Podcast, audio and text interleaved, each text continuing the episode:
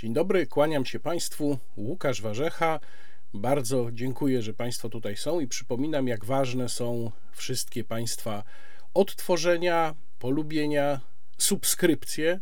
No i przede wszystkim bardzo dziękuję wszystkim mecenasom, którzy są tutaj poprzez mechanizm Wesprzyj i na zrzutka.pl. Link do zrzutki w opisie filmu. Wszyscy Państwo wspomagają ten kanał, bo od Państwa działań, od Państwa polubień, od tworzeń i oczywiście od Państwa wsparcia zależy to, jak moje filmy są pozycjonowane.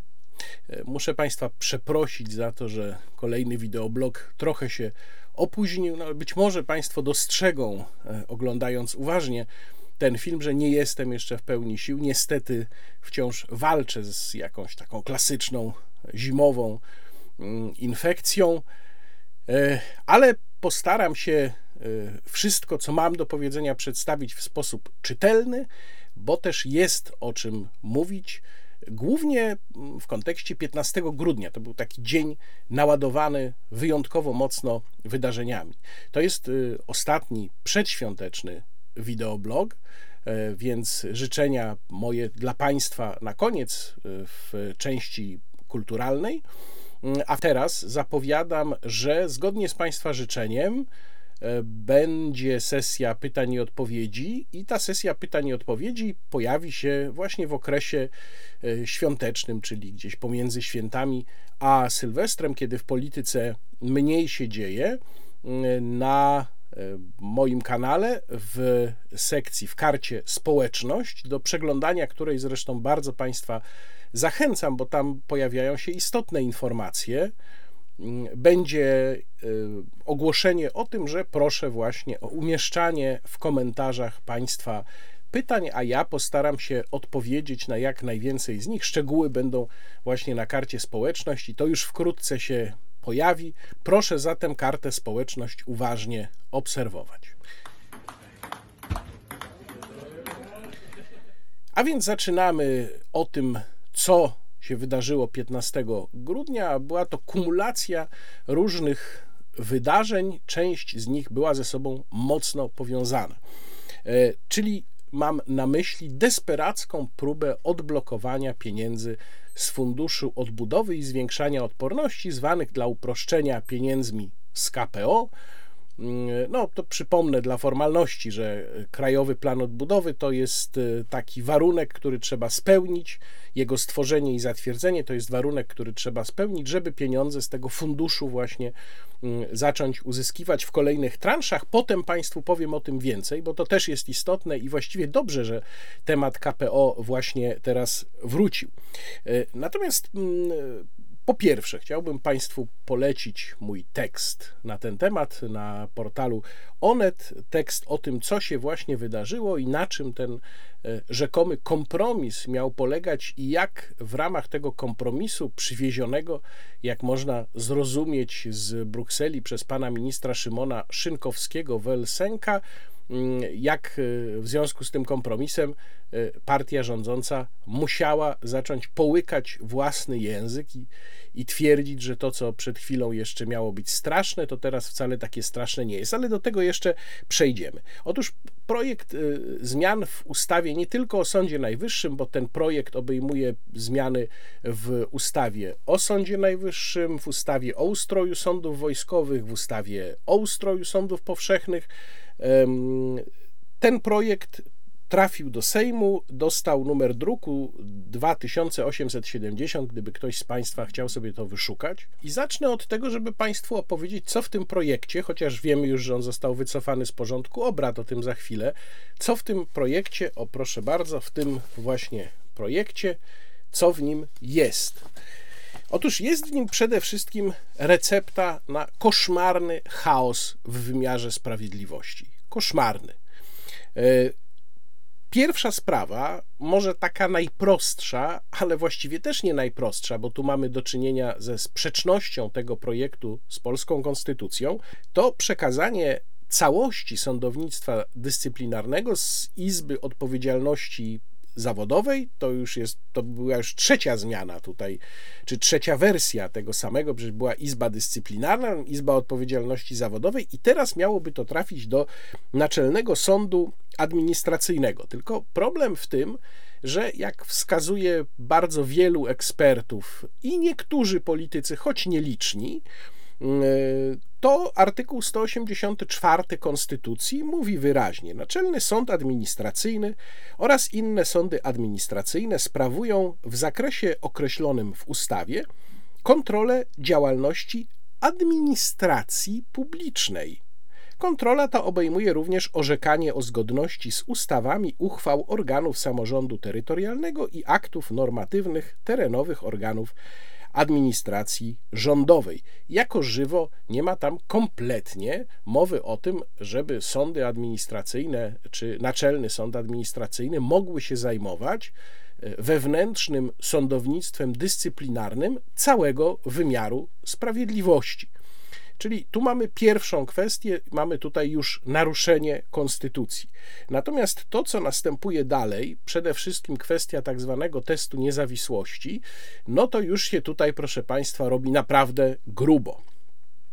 Otóż test niezawisłości sędziego, który we wcześniejszej, dotychczasowej wersji pozwalał zakwestionować tę niezawisłość stronie Między innymi, bo nie tylko. Tam był wpisany w ustawę, bo mówimy tutaj o zmianach w trzech ustawach, one są w zasadzie identyczne, czyli ustawa o Sądzie Najwyższym, ustawa o ustroju sądów wojskowych i ustawa o ustroju sądów powszechnych. Wszędzie te zmiany wprowadzono w prawie że identycznej postaci.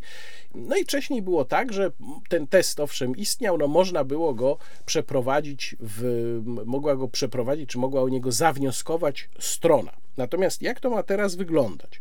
Otóż teraz następuje mm, zmiana, tutaj odwołam się do ustawy o ustroju sądów powszechnych, bo to ma największe znaczenie. W artykule 42a, paragraf 6 ustawy o ustroju y, sądów powszechnych, i tam dodano jedną kategorię uprawnionych do wystąpienia o przeprowadzenie takiego testu, mianowicie właściwy sąd jeśli zachodzi w tym względzie poważna okoliczność. Czyli w ten sposób dodano jeszcze jedną kategorię mm, uprawnionych, właśnie ten właściwy sąd, i mamy jeszcze y, po paragrafie 6 dodany paragraf 6a w brzmieniu. W sprawach rozpatrywanych w składach wieloosobowych członek składu orzekającego może poinformować przewodniczącego o okolicznościach uzasadniających złożenie wniosku o którym mowa w paragrafie czwartym. Tłumacząc to na prostszy język, wyobraźmy sobie, że mamy trzyosobowy skład orzekający. I w tym składzie orzekającym zasiada tak zwany stary sędzia ze starego powołania i zasiada sędzia powołany przy udziale, jak to e, mówi, jak to nazywa opozycja, e, neo-KRS.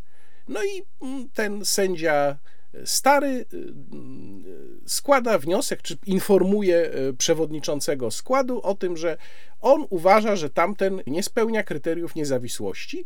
No i jeżeli przewodniczący się przychyli do tej sprawy, do tego wniosku, no to w tym momencie mamy mm, całą procedurę podważenia niezawisłości tego sędziego powołanego już przy udziale nowej Krajowej Rady Sądownictwa.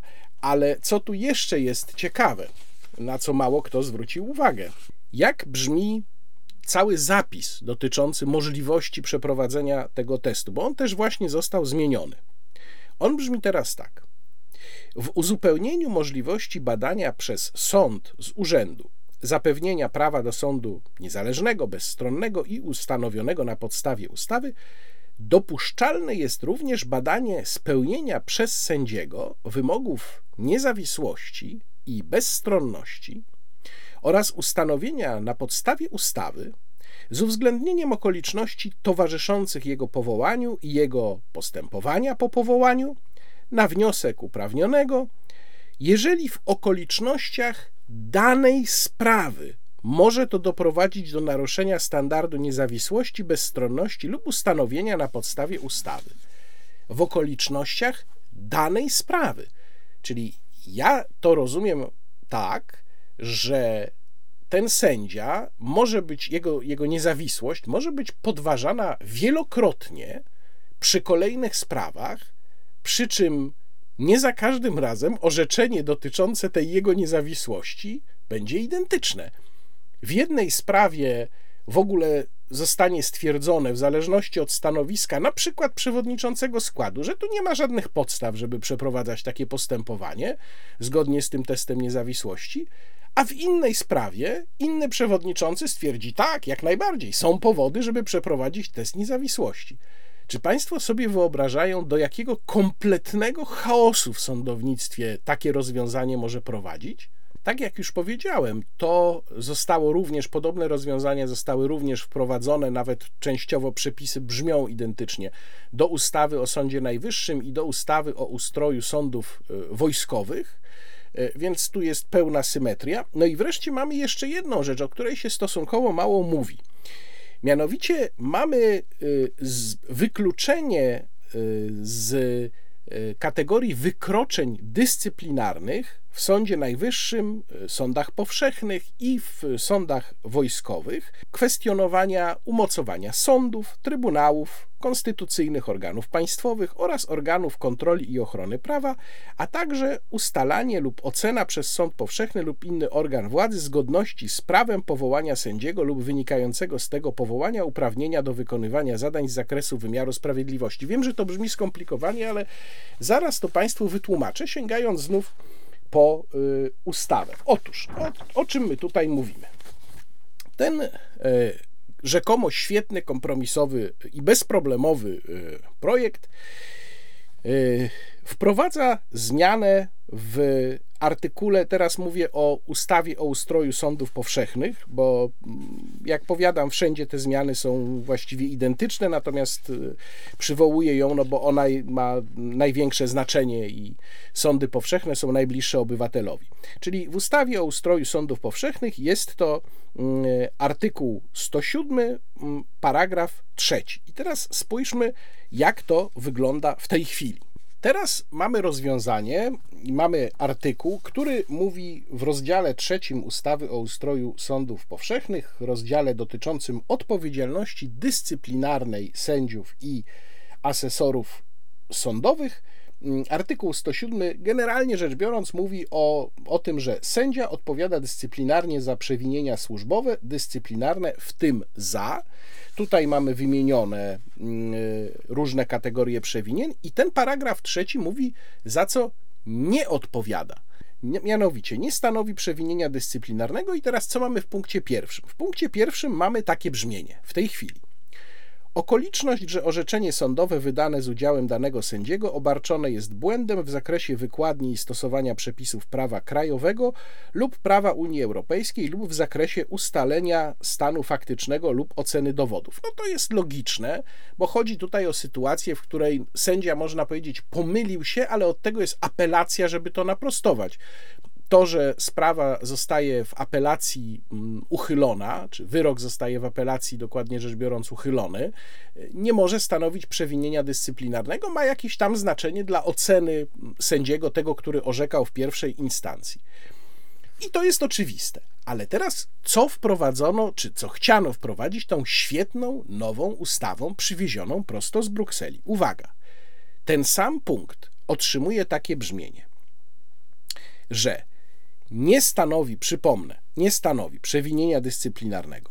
Treść orzeczenia sądowego, w tym w zakresie uwzględniającym możliwe naruszenie przepisów, artykuł 42a, paragraf 1 i 2 lub artykuł 55, paragraf 4 lub okoliczność, że orzeczenie sądowe i dalej już mamy powtórzenie tego samego. No to teraz o co tutaj chodzi? No to spójrzmy, bo to niestety trzeba sięgać do różnych przepisów. Cóż to jest ten artykuł 42a, paragraf 1 i 2? Otóż artykuł 42a to jest rozdział ogólne przepisy o czynnościach sądów. E, paragraf pierwszy mówi tak. W ramach działalności sądów lub organów sądów niedopuszczalne jest kwestionowanie umocowania sądów i trybunałów, konstytucyjnych organów państwowych oraz organów kontroli i ochrony prawa BUM. Czyli to znaczy, że jeżeli sędzia, wydając orzeczenie, podważał umocowanie na przykład konstytucyjnych organów państwowych, na przykład stwierdził, że dla niego z takich i takich powodów pan prezydent nie jest panem prezydentem, to nie jest to już zgodnie z tym projektem ustawy wykroczenie dyscyplinarne. Dalej, paragraf drugi. Niedopuszczalne jest ustalanie lub ocena przez sąd powszechny lub inny organ władzy zgodności z prawem powołania sędziego lub wynikającego z tego powołania uprawnienia do wykonywania zadań z zakresu wymiaru sprawiedliwości. Czyli innymi słowy, też można sobie dowoli podważać umocowanie innego sędziego. Na to się zgodził Szynkowski-Welsenk i to chciał nasz Gierek 2.0, żeby zostało szybciutko uchwalone. Proszę zobaczyć, jak druzgocące dla wymiaru sprawiedliwości i w ogóle ładu państwowego są te rozwiązania. I dalej, bo przypominam, że jeszcze nie stanowi też naruszenia przepisów mm, y, przekroczenie artykułu 55, y, paragraf 4. No to spójrzmy jeszcze, co tam jest w tym artykule z kolei. Popatrzmy. Artykuł 55, paragraf 4 y, mówi tak. Sędzia może orzekać we wszystkich sprawach w swoim miejscu służbowym, a w innych sądach w przypadkach określonych w ustawie. Jurysdykcja sędziego, przepisy o przydziale spraw oraz wyznaczaniu i zmianie składu nie ograniczają jurysdykcji sędziego i nie mogą być podstawą stwierdzenia sprzeczności składu sądu z przepisami prawa nienależytego obsadzenia sądu lub udziału osoby nieuprawnionej lub niezdolnej do orzekania w wydaniu orzeczenia. Czyli to jest kolejne zwolnienie z odpowiedzialności dyscyplinarnej za, mówiąc już mm, bardzo ogólnie, kwestionowanie składu sądu, w którym dany sędzia orzekał. Mm, ale jest tu jeszcze jedna ciekawostka, mianowicie w artykule 55 znów odwołuje się do ustawy o ustroju sądów powszechnych, a przypominam, że rozwiązania w pozostałych dwóch ustawach są praktycznie identyczne. W artykule 55 uchyla się paragraf 5. No to spójrzmy, cóż to jest ten paragraf 5 w artykule 55. On mówi tak: Okoliczności towarzyszące powołaniu sędziego nie mogą stanowić wyłącznej podstawy do podważenia orzeczenia wydanego z udziałem tego sędziego lub kwestionowania jego niezawisłości i bezstronności.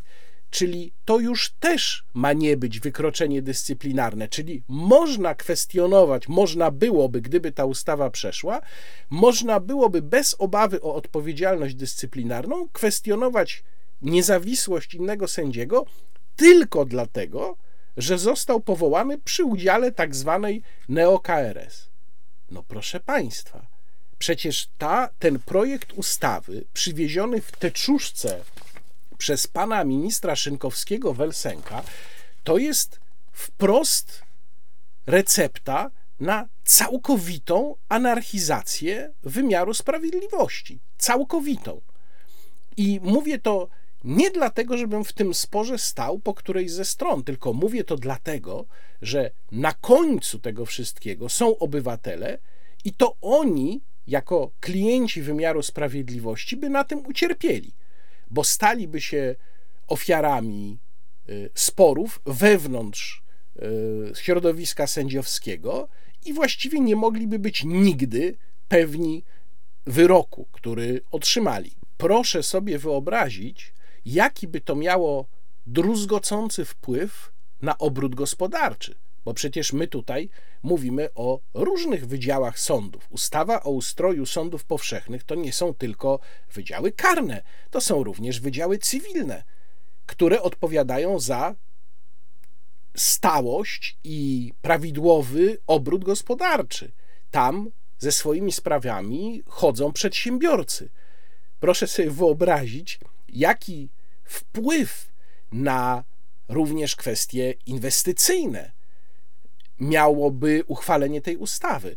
Jeżeli Unia Europejska twierdzi, że coś takiego powinno w Polsce obowiązywać, bo wtedy będzie większa pewność prawa, no bo przecież takie było uzasadnienie przepychania tych trzech sądowych kamieni milowych, że to rzekomo miało zwiększyć pewność prawa, jeżeli chodzi o rozpatrywanie ewentualnych spraw związanych z funduszami europejskimi, no to to jest jakiś odlot.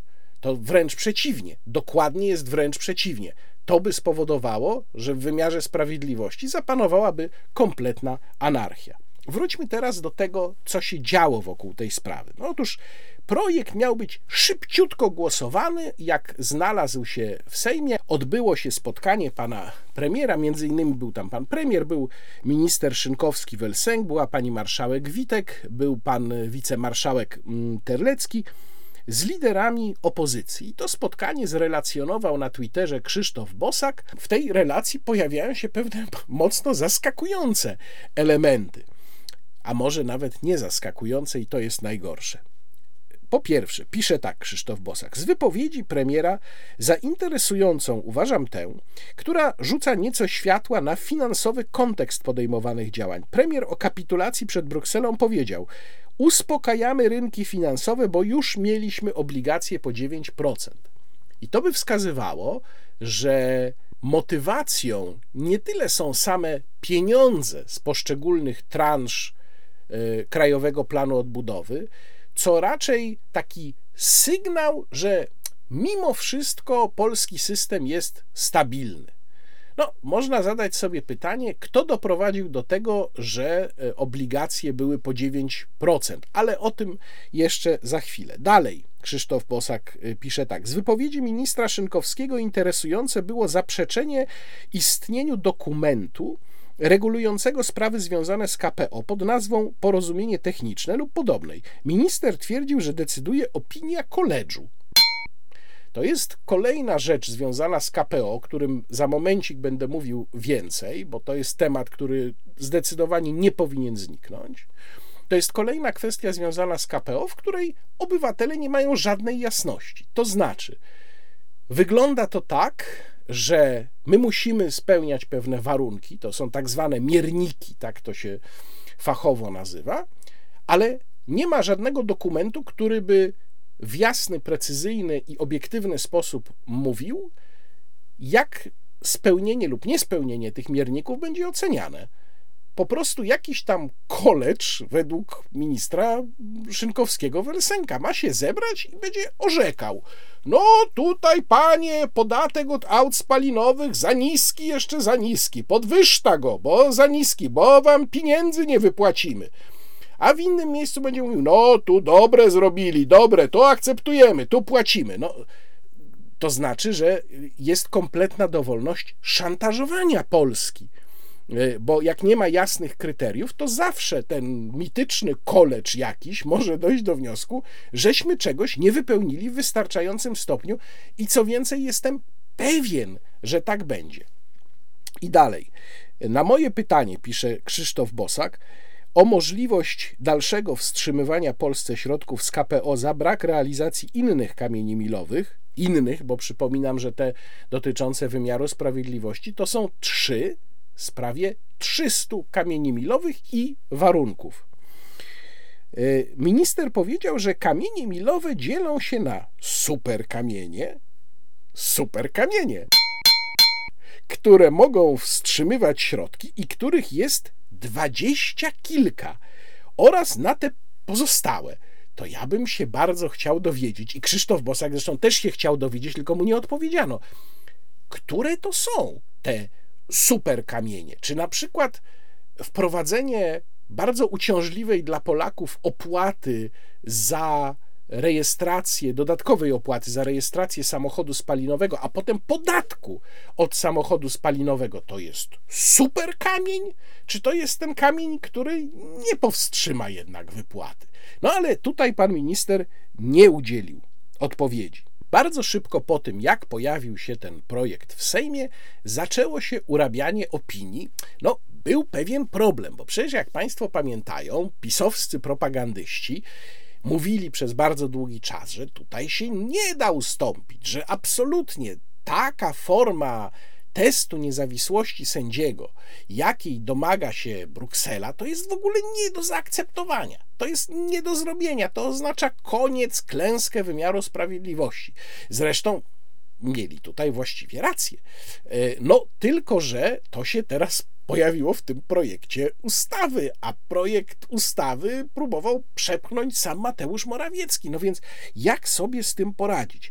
No ale okazało się, że są tacy, którzy sobie poradzą. Tu proszę bardzo, jeden z braci klęczących. Grają. Więc jak widać, pułapek jest wiele, ryzyk sporo, ale ten interes Polski, interes Polski, interes Polski, dzisiaj fundamentalny, związany z wojną na Ukrainie, żeby zamykać pewne fronty, żeby pozyskać taką przestrzeń finansową umożliwiającą kontynuowanie tego bezprecedensowego zupełnie programu zbrojeń, żeby chronić miejsca pracy dla Polaków. To jest dzisiaj najważniejsze. I czasem trzeba także przełknąć taką no, nieprzyjemną pigułkę, gorzką trochę, e, taki kompromis, który jest zawsze dla obu stron bolesny. Ale też e, jeszcze jedno zdanie, panie redaktorze, jeśli mogę, naprawdę wczytując się w te wszystkie zapisy, nie jest prawdą, że to jest jakieś ustępstwo, kapitulacja rządu. Tam, jak ktoś zna te sprawy, eksperci, którzy w tym głęboko siedzą, wiedzą, widzą, że tam naprawdę zawarto kompromis, że rząd Zjednoczonej Prawicy, tutaj minister Szynkowski-Welsenk, wynegocjował bardzo dużo, także jeśli chodzi o takie elementy, które były ważne dla Polski, które odsuwają to ryzyko chaosu w sądach. A tu jeszcze na drugą nóżkę, co by Państwu za smutno nie było, drugi brat klęczący, tym razem z portalu w polityce, który pisze tak. Politycznie kompromis był konieczny. Oddanie Polski opozycji, takiej jaką jest dzisiaj, byłoby dla naszego państwa katastrofą o randze historycznej. W bardzo trudnym momencie dziejowym rządy wpadłyby w ręce ludzi, którzy wyrządziliby wiele nieodwracalnych szkód. I to w chwili, gdy Polska naprawdę zaczyna łapać moc Alternatywa, a więc totalna wojna z Unią przyniosłaby niemal pełną klęskę. Przypadku zawieszenia sporów z Unią obóz niepodległościowy wciąż ma szansę na kolejną kadencję. Może też dzięki większej stabilizacji ekonomicznej kontynuować niezbędne zbrojenia. O jednym warto pamiętać. Państwo polskie wciąż ma w ręku narzędzia, które umożliwiają reagowanie w sytuacji narastania kryzysu w wymiarze sprawiedliwości. Gdyby potwierdziły się czarne scenariusze, wszystko można cofnąć, wszystko można doprecyzować, wszystko można ponownie ocenić. To element, o którym musimy pamiętać, oceniając ten trudny kompromis.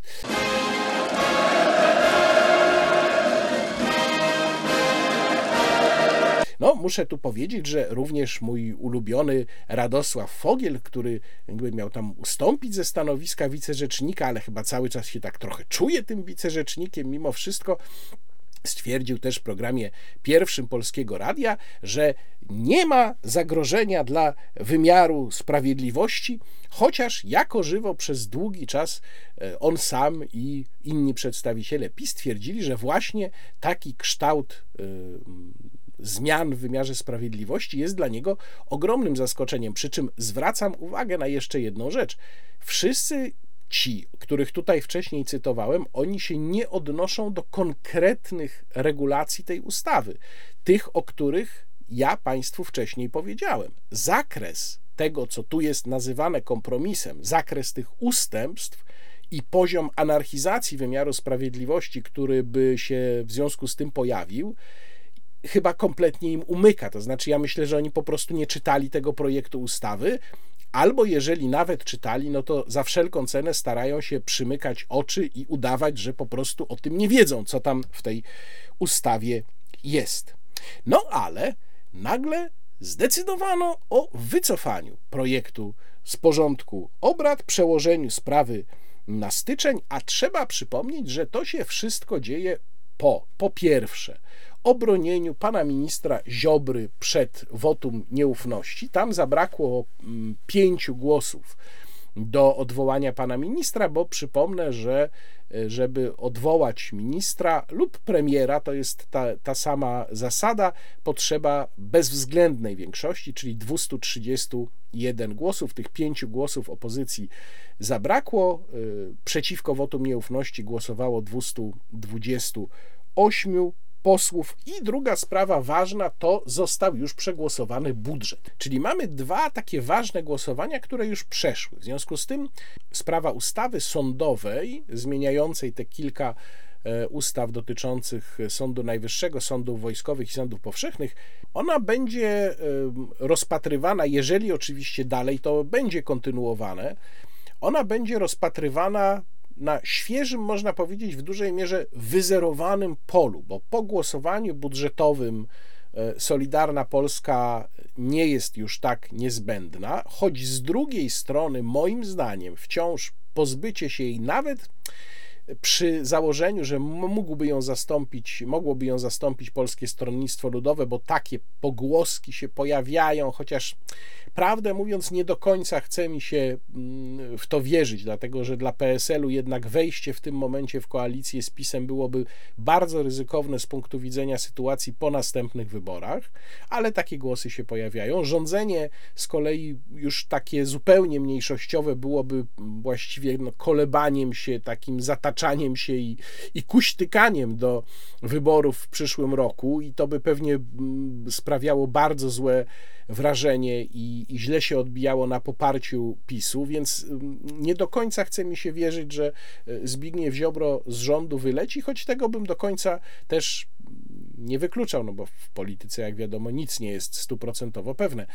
Natomiast y, będzie to, tak jak powiedziałem, takie czyste pole, bo te dwie ważne rzeczy już obóz rządzący ma za sobą. No ale oto niespodziewanie narracja zaczęła się zmieniać. No i proszę Państwa, co teraz? No bo bracia klęczący już powiedzieli to, co powiedzieli, a tutaj nagle cyk, wyskakuje sam naczelnik w gazecie polskiej i on mówi tak. Ta sprawa jest przedmiotem poważnej kontrowersji w Polsce, dlatego nie mogę się na jej temat w tej chwili wypowiadać. Mówi o ustawie sądowej. Uchwalenie ustawy prawdopodobnie, ale nie na pewno, byłoby uznane za wypełnienie kamieni milowych, ale skutki w Polsce mogłyby być skrajnie destrukcyjne nie tylko dla sądownictwa, lecz także całego aparatu państwowego i mogłyby zaszkodzić przyjmowaniu przez Polskę głównych środków z perspektywy budżetowej na lata 2021-2027. A kolega Sakiewicz Tomasz grzmi, Unia domaga się od nas czegoś, co nie istnieje nigdzie na świecie. Nie ma takiej możliwości, żeby jeden sędzia podważał drugiego, jak mu się widzi. To by doprowadziło do tego, aby przywołać wyroki adopcyjne, wyroki dotyczące testamentów, wyroki dotyczące rozwodów. To wszystko byłoby podważane. Ale zaraz chwila. Jak Unia się domaga? No przecież sam minister Szynkowski-Welsenk przywiózł tę ustawę, i to podobno jest świetny kompromis. Chwila, no to narracja się zmieniła jak szybko, ale proszę Państwa, jest jeszcze śmieszniej, bo dokładnie w tym samym czasie, dokładnie w tym samym czasie, kiedy naczelnik umieszczał ten swój wywiad w gazecie polskiej, a y, redaktor Sakiewicz tam grzmiał, że Unia się od nas domaga, to Gierek 2.0 na swoim Facebooku pisał tak. Hannibal anteportas, czyli Hannibal u bram. Rosja zagraża dziś naszej wolności. Wojna ekonomiczna z Europą, wojna hybrydowa i inflacyjna, putinflacja, cena energii to wielkie wyzwania współczesności. Spór z Komisją Europejską musi zostać zakończony, bo prawdziwy konflikt rozgrywa się dziś na wschód od Polski. Środki z Unii pośrednio przysłużą się wzmocnieniu polskiej obronności, polskiej armii, naszego wspólnego bezpieczeństwa. Te fundusze pomogą nam obronić niepodległość i szybko się rozwijać. Powiedzmy to sobie wprost: pieniądze z Unii poważnie wzmocnią naszą suwerenność. Nawet jeżeli w pewnych obszarach będziemy musieli zrobić ruch konika szachowego. Wyraźnie widzimy wściekłość wszystkich, którzy źle życzą Polsce i naszemu obozowi politycznemu. Liczyli na to, że nie uda nam się zakończyć tego trudnego sporu. Oni czekają na fiasko negocjacji i nadal próbują nas skłócić. To tylko potwierdza, że musimy szybko wyjść z klinczu, bo zegar rosyjskich planów agresji nadal tyka. I tak dalej, i tak dalej. No to ja bym tutaj zacytował, mm, jeżeli można to nazwać cytatem, jednego z moich ulubionych autorów YouTube'owych, czyli Tymona Grabowskiego, pseudonim Złomnik, który wypracował taki gest mniej więcej. Puu, puu, mózg wybucha. Panowie, ja apeluję do Gierka 2.0 i do naczelnika. Wy uzgodnijcie jakąś narrację spójną, co w końcu, czy ta ustawa w końcu dobra jest, czy ona niedobra jest, bo przecież Sakiewicz z Karnowskim i tam zwariują, no jak nie dostaną jakiejś czytelnej wytycznej. Co? No, ponieważ nie jesteśmy w stanie ustalić y, spójnej wersji, bo na razie wersje się rozjechały i być może trzeba na jakiś nowy przekaz dnia poczekać, który w ramach dialektyki marksistowskiej nam wyjaśni, że ustawa jest bardzo dobra, ale jest właściwie bardzo zła, bo y, Unia Europejska domaga się od nas tego, czego nie powinniśmy robić, ale musimy to zrobić, ponieważ jest to konieczne, ponieważ opozycja nie może wygrać, bo nie należy do obozu propolskiego i tak dalej, i tak dalej. Interes Polski, interes Polski, interes Polski. Y, to tymczasem zajmijmy się sprawą samego KPO i pieniędzy. Z KPO tutaj polecam mój tekst w, na w portalu Forum Polskiej Gospodarki FPG24, gdzie postanowiłem przypomnieć, jak w ogóle wygląda sprawa z kamieniami milowymi i warunkami, bo dawno się o tym rzeczywiście nie mówiło, a przy okazji tego mm, całego zawirowania, tej całej awantury, to wróciło i bardzo dobrze, że wróciło bo dzięki temu być może przypomnimy sobie, że tam jest przecież dużo więcej rzeczy, których, do których osiągnięcia, do których przeprowadzenia myśmy się zobowiązali. Otóż przypomnę, jak jest skonstruowany KPO. KPO, którego aneks, do którego aneksem jest właśnie spis tych warunków i kamieni milowych, a link do polskiej wersji załączam Państwu w opisie filmu. Tam mogą Państwo znaleźć tabelę w, w ciągu tekstu są tabele opisujące kolejne transze i kolejne warunki, natomiast na końcu dokumentu mają Państwo już jedną taką ciągłą tabelę, która e, dzieli pieniądze na kolejne transze. I tych transz jest w sumie 18. Połowa to są transze tak zwane bezzwrotne, pieniądze bezzwrotne, a połowa to są transze w formie pożyczki. Przy czym ja przypominam, że te bezzwrotne są właśnie tak zwane bezzwrotne, bo cały fundusz odbudowy i e, zwiększania odporności jest zbudowany na kredytach, więc my tak czy owak go spłacamy, tylko że e, te e, transze w formie pożyczki musimy w całości zwrócić. No a co do tych niby bezzwrotnych, no to tylko tam składamy się w, ta, w ramach takiej ogólnej unijnej puli. Otóż dla każdej transzy aneks wymienia określone mierniki, które muszą zostać spełnione. No i te mierniki, jak rozumiem, one się dzielą na te supermierniki i takie zwykłe, tak jak, jak mówił pan minister Szynkowski-Welsenga, ale oczywiście nie wiemy, które są które. Nie wiemy też, kto będzie decydował o tym, czy one są wypełnione. Ten jakiś mityczny, przypominam, college. No i teraz dla przykładu, jakie są te mierniki takie najbardziej kontrowersyjne, kilka najbardziej kontrowersyjnych mierników, za ile, za jakie sumy. No na przykład kamień milowy A71G to jest objęcie y, oskładkowaniem ubezpieczeniowym wszystkich umów cywilnoprawnych i to jest zaplanowane już na pierwszy kwartał 2023 roku. To jest trzecia transza bezzwrotna na sumę około 2 miliardów euro. Opłata rejestracyjna dla pojazdów spalinowych, kamień milowy E3G, to jest z kolei szósta transza bezzwrotna, to jest blisko 2,4 miliarda e, euro. E4G, podatek od aut spalinowych, dziewiąta transza, 4,1 miliarda euro. Oczywiście w, każdym, w każdej z tych transz tych warunków jest więcej. Ja wskazuję tylko, że e, między innymi te warunki najbardziej kontrowersyjne właśnie przynależą do tych transz. I teraz, żeby policzyć w ogóle opłacalność KPO, o którym przecież pan premier Morawiecki mówił, że to są takie wspaniałe zyski, takie świetne pieniądze. No zresztą e, w zasadzie w dużej mierze powtarza to w tym swoim wpisie, chociaż proszę zwrócić uwagę, że ton tutaj już jest inny. Tutaj już nie jest mowa o zasileniu Polski tymi pieniędzmi i że to jest taki plan Marszala, jak to kiedyś pan premier mówił, tylko tutaj wyraźnie jest mowa o pewnej stabilizacji finansowej. Otóż, y, żeby policzyć całość y, korzyści z Krajowego Planu Odbudowy czy z, z uczestnictwa w funduszu odbudowy i zwiększania odporności, to trzeba by tak naprawdę zestawić te korzyści, które my osiągamy, ze wszystkimi kosztami, ale wszystkimi kosztami. I teraz może zanim ja Państwu o tym powiem, to jeszcze pozwolę sobie przeczytać odpowiedzi, które dostałem w końcu z Ministerstwa Funduszy i Polityki Regionalnej ponieważ wysłałem tam 6 grudnia pytania dotyczące realizacji kamieni milowych.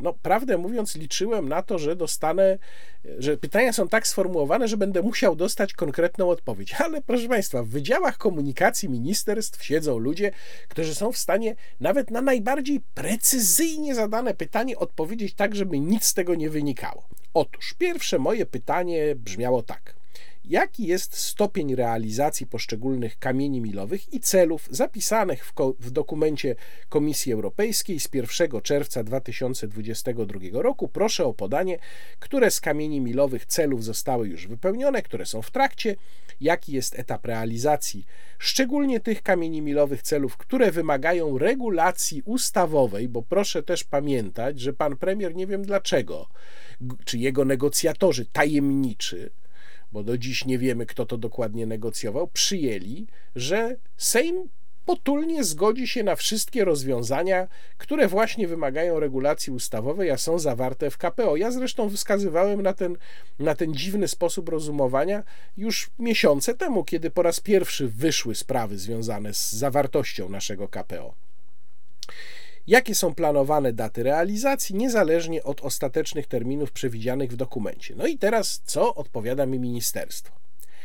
Aktualnie na bieżąco monitorowana jest przez Ministerstwo Funduszy i Polityki Regionalnej jako instytucję koordynującą KPO realizacja 126 mierników przewidzianych do osiągnięcia do końca 2023 roku i wchodzących do pierwszych czterech wniosków o płatność. Jest monitorowana. No bardzo się cieszę, że ministerstwo to monitoruje, ale ja nie pytałem, czy ministerstwo cokolwiek monitoruje lub nie monitoruje. Pytałem zaiste o coś innego.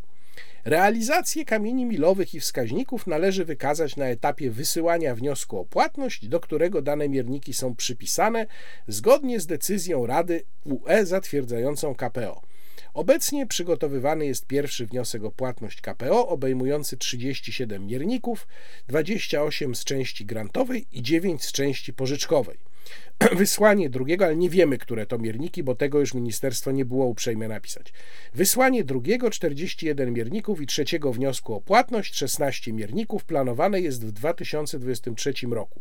Szczegółowe harmonogramy realizacji reform i inwestycji ujęte są w porozumieniach podpisywanych między ministerstwem jako koordynatorem, a resortami realizującymi reformy i inwestycje. Czyli nie dowiedziałem się tak naprawdę niczego. Dowiedziałem się tyle, że ministerstwo monitoruje, że coś będzie wysyłane, które śmierniki, nie wiemy które. No a jeżeli chodzi o resztę, to właściwie chyba musiałbym po wszystkich ministerstwach wysyłać pytania i wtedy może bym się czegoś dowiedział. No i wreszcie, jaki jest obecnie i jaki będzie, pytałem ministerstwo, koszt realizacji całości wymogów zawartych w dokumencie dla polskiego budżetu? I ministerstwo odpowiada tak. Koszty realizacji dotyczą inwestycji KPO, nie reform. Jedyna inwestycja, która, której realizacja będzie wykazywana w pierwszym wniosku o płatność do Komisji Europejskiej, to wsparcie programów dofinansowania miejsc opieki nad dziećmi 0-3 lata. Żłobki, kluby dziecięce. W ramach Maluch Plus koszt stworzenia systemu informatycznego na potrzeby zarządzania finansowaniem i tworzeniem placówek opieki nad dziećmi w wieku do lat 3 przez ministerstwo to 370 tysięcy złotych. E, zgłaszane przez resorty odpowiedzialne za realizację inwestycji zapotrzebowanie na środki krajowe do końca 2022 roku to około 2 miliardy złotych. Dotyczy to 10 inwestycji KPO. No i właściwie dalej już nie czytam, bo to nie ma sensu. To oczywiście też nie jest odpowiedź na moje pytanie, bo mnie chodziło o to, jakie koszty, a pytałem tylko o koszty dla budżetu, miałaby realizacja całości KPO, a nie kilku punktów, nie zapotrzebowanie ministerstwa do końca 2022 roku. No więc zadawanie pytań, jak Państwo widzą, chyba nie ma sensu, chociaż może ma taki, że Państwo się dowiadują, w jaki sposób ministerstwa na te pytania odpowiadają. Ale wracam do tego, jak można by ocenić w pełni czy KPO nam się opłaca, ile my naprawdę na tym zyskujemy. Otóż trzeba by wziąć i porównać to, co dostajemy w ramach KPO, z tym, co mamy do spłacenia w ogóle, kosztami dla budżetu, bo przecież wszystkie inwestycje e, Krajowego Planu Odbudowy to musi być również wkład własny, a nie wszystkie inwestycje są nam tak naprawdę potrzebne, bo KPO jest nakierowany na pewien określony profil działań i to w dużej mierze są te działania związane tam z zieloną gospodarką. Czyli rzeczy, które w tej chwili kompletnie nie powinny nas interesować. Więc jeżeli my musimy wyłożyć pieniądze na inwestycje, które tak naprawdę nic, w niczym nie pomagają polskiej gospodarce, to nie jest to żadna korzyść, nawet jeżeli dostajemy dofinansowanie do reszty z KPO. To jest po prostu zbędny koszt dla polskiego budżetu. Więc y, to jest druga, drugi element. I wreszcie trzeci element, o którym się w ogóle nie mówi. To są koszty, które będą musieli ponieść polscy obywatele w związku z realizacją KPO. Nikt się o tym nie zająknął.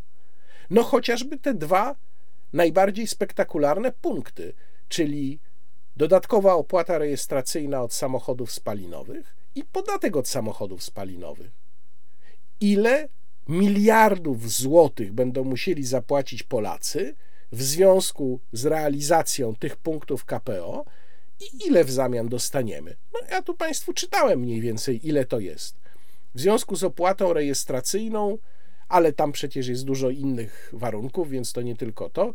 2 miliardy euro. No to teraz jest pytanie, czy tak naprawdę z punktu widzenia kosztów, które Polacy poniosą w związku z tym, te 2 miliardy euro to są coś warte, czy nie?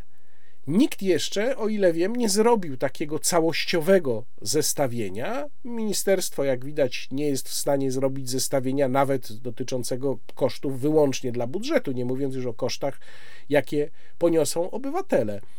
Więc na koniec można postawić pytanie, e, czy rzeczywiście udział w Funduszu Odbudowy i Zwiększania Odporności nam się opłaca? Czy to w ogóle nam się opłaca? No ale tutaj wraca mm, kwestia tego, jak uzasadniał e, konieczność szybkiego uchwalenia mm, ustawy sądowej pan premier Morawiecki i co pisze w tym swoim melodramatycznym, grafomańskim wpisie mm, na Facebooku. No bo e, jeżeli spojrzymy na to inaczej, to znaczy Gierek 2.0 próbuje ratować finanse państwa przed upadkiem, ale kto jest winien temu upadkowi? Kto jest winien temu, że jak sam pan premier Morawiecki stwierdza, rynki finansowe coraz krytyczniej patrzą na polski dług? No przecież to sam pre, pan premier Morawiecki jest architektem, oczywiście przy pełnej zgodzie i aprobacie naczelnika, jest architektem polityki rozrzucania pieniędzy na prawo i lewo. Przecież gdyby nie to, Gdyby nie 200 miliardów złotych tarcz antykowidowych, które trzeba było mm, przekazać na rynek, które trzeba było wrzucić na rynek y, tylko dlatego, że zdecydowano się bezmyślnie na głupi lockdown i zamykanie gospodarki, kompletnie bez sensu, bez powodu i kontrproduktywnie, bo już wiemy, że w niczym to nie pomaga, a wręcz przeszkadza, no to dzisiaj mielibyśmy też inną sytuację. Gdyby nie 13, 14 emerytury, gdyby nie mm, wyprawka plus, gdyby nie 100 y, innych różnych głupot, w ramach których zarzucano rynek pieniędzmi, to mielibyśmy dzisiaj inną sytuację. Ale jak widać, na biednego nie trafiło. No przecież mamy nadal wspaniałe inwestycje w w tym trudnym czasie. Na przykład odbudowa Pałacu Saskiego, no to jest najpotrzebniejsza w tej chwili rzecz, prawda? Która będzie kosztowała co najmniej 2 miliardy złotych. Tak, to jest to, czego teraz najbardziej nam potrzeba, właśnie odbudowy Pałacu Saskiego. W tym dokładnie momencie trzeba te 2 miliardy złotych wyrzucić na odbudowę Pałacu Saskiego, którego nie było tyle lat, bo dokładnie nie było go od zakończenia II wojny światowej, no to musi koniecznie zostać odbudowany właśnie teraz, w momencie największego kryzysu. A to jest oczywiście oczywiście tylko jeden z wielu przykładów. Ale trzeba tu powiedzieć jeszcze jedną rzecz, że pan premier Morawiecki oprócz tego, że postanowił wyrzucać pieniądze na prawo i lewo i prowadzić skrajnie luźną politykę monetarną, to nie zrobił jednocześnie kompletnie nic, a nawet wręcz przeciwnie, żeby ułatwić przedsiębiorcom funkcjonowanie.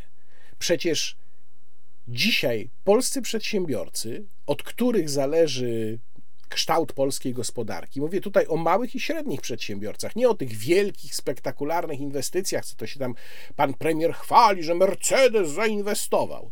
Nie, to nie o Mercedesa pan premier powinien się martwić, tylko powinien się martwić o małych i średnich przedsiębiorców, którzy zdychają przez Polski Ład, którzy zdychają przez obowiązkowy ZUS, który wzrośnie rekordowo w przyszłym roku, którzy zdychają przez narzucenie y, kolejnych podwyżek płacy minimalnej, to powinno być jego zmartwienie, a on tutaj nie zrobił kompletnie nic. Mało tego, jeszcze ich przydusił. I teraz nagle, wola Boga, panie, teraz nie mamy stabilności finansowej.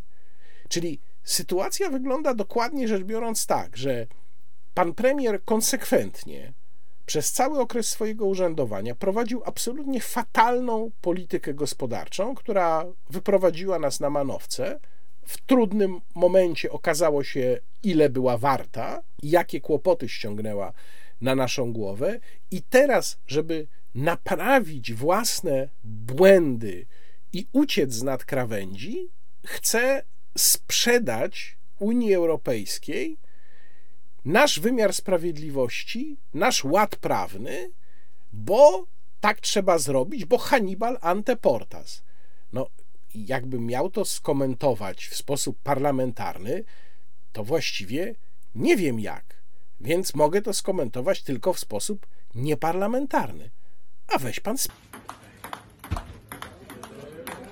Ale jak wiadomo, 15 grudnia nie skończył się na tych sprawach, o których mówiłem, bo 15 grudnia ujawnione zostało jeszcze coś innego, co się mm, nie wydarzyło akurat wtedy, ale mm, dopiero wtedy wyszło na jaw, że pan inspektor Bomba, czyli pan inspektor generalny, komendant główny policji Jarosław Szymczyk wziął i se walnął z granatnika. Sorry about that. Eh, I blame myself. W komendzie głównej. No, pierwsza kwestia y, to jest taka, że tam wygląda, przynajmniej ja tak to oceniam, że była próba ewidentnego zatuszowania sprawy. No bo jednak o takiej kwestii to opinia publiczna powinna się chyba dowiedzieć natychmiast, a się nie dowiedziała natychmiast. Y, druga kwestia to y, wyjątkowy szkodnik Mariusz Kamiński. To jest, jak już Państwu wielokrotnie mówiłem, duet Kamiński-Wąsik moim zdaniem jest to jest najbardziej być może szkodliwy y, duet ministerialny w tym rządzie. I tak jak Mariusz Kamiński na wyprzódki zawsze leciał e, bronić y, policji, nawet tam, gdzie to było nie do obrony, tak jak to było 11 listopada 2020 roku, kiedy stwierdził, że policja wszystko e, zrobiła tip-top i absolutnie nie złamała prawa, a stwierdził to 20 minut po zakończeniu działań na stacji Warszawa Stadion, to tutaj też pan Mariusz Kamiński natychmiast przyleciał i stwierdził, że nie, nie, tu w ogóle pan komendant Bomba to jest poszkodowany, a poza tym to on nie wiedział, co tam miał. No, E, ja bym chciał zauważyć, że pan Mariusz Kamiński po prostu skłamał, ponieważ chwilę później dowiedzieliśmy się, że, i to już z relacji samego inspektora bomby, że on wiedział, co to jest. Znaczy, wiedział, że to jest granatnik, no bo tak ewidentnie wynika z tego, co sam mówił. Tyle, że był przekonany, bo tak go zapewniali bracia Ukraińcy, że granatnik jest kompletnie nieszkodliwy. To znaczy, że w pierwszym momencie pan minister Kamiński, powtarzam, skłamał, po prostu skłamał. Jeżeli chodzi o całą tę sprawę, to odsyłam Państwa zresztą do salonu 24, tam mój tekst na ten temat. A teraz pomyślmy y, konsekwentnie. No, jeżeli było tak, jak mówi pan y, inspektor Szymczyk, że rzeczywiście ukraińscy przyjaciele zapewniali go, że jest to kompletnie nieszkodliwe urządzenie i że tam już nic absolutnie z niego nie może wystrzelić, a jednak wystrzeliło, to czyżbyśmy mieli założyć, że to nasi ukraińscy bracia chcieli przeprowadzić zamach na pana inspektora? No, bardzo nieładne podejrzenie, ale zawsze można z tego wybrnąć tak, jak to próbowała zrobić Gazeta Polska. Na ruskich można, proszę Państwa, zrzucić absolutnie wszystko. No, y, na tłumaczeniach takich jak najpierw te prezentowane y, kłamliwe przez pana ministra Kamińskiego, potem te prezentowane przez samo, samą komendę główną się nie skończyło. Tłumaczenia, jakby to powiedzieć, eskalują.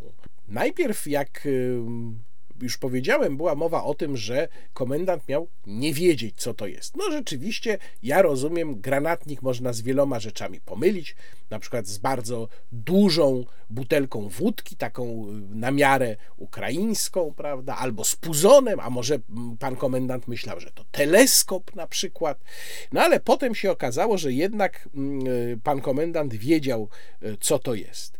No więc, jeżeli pan komendant wiedział, co to jest i wiedział, że to jest granatnik, to teraz już mówiąc serio, przewoził to przez granicę, nie poddał tego żadnej kontroli, nie poddał tego żadnej weryfikacji, nie zostało to sprawdzone w żaden sposób, zanim trafiło do niego do gabinetu. To ja pytam w takim razie, jaki jest poziom ochrony antyterrorystycznej Komendy Głównej Policji?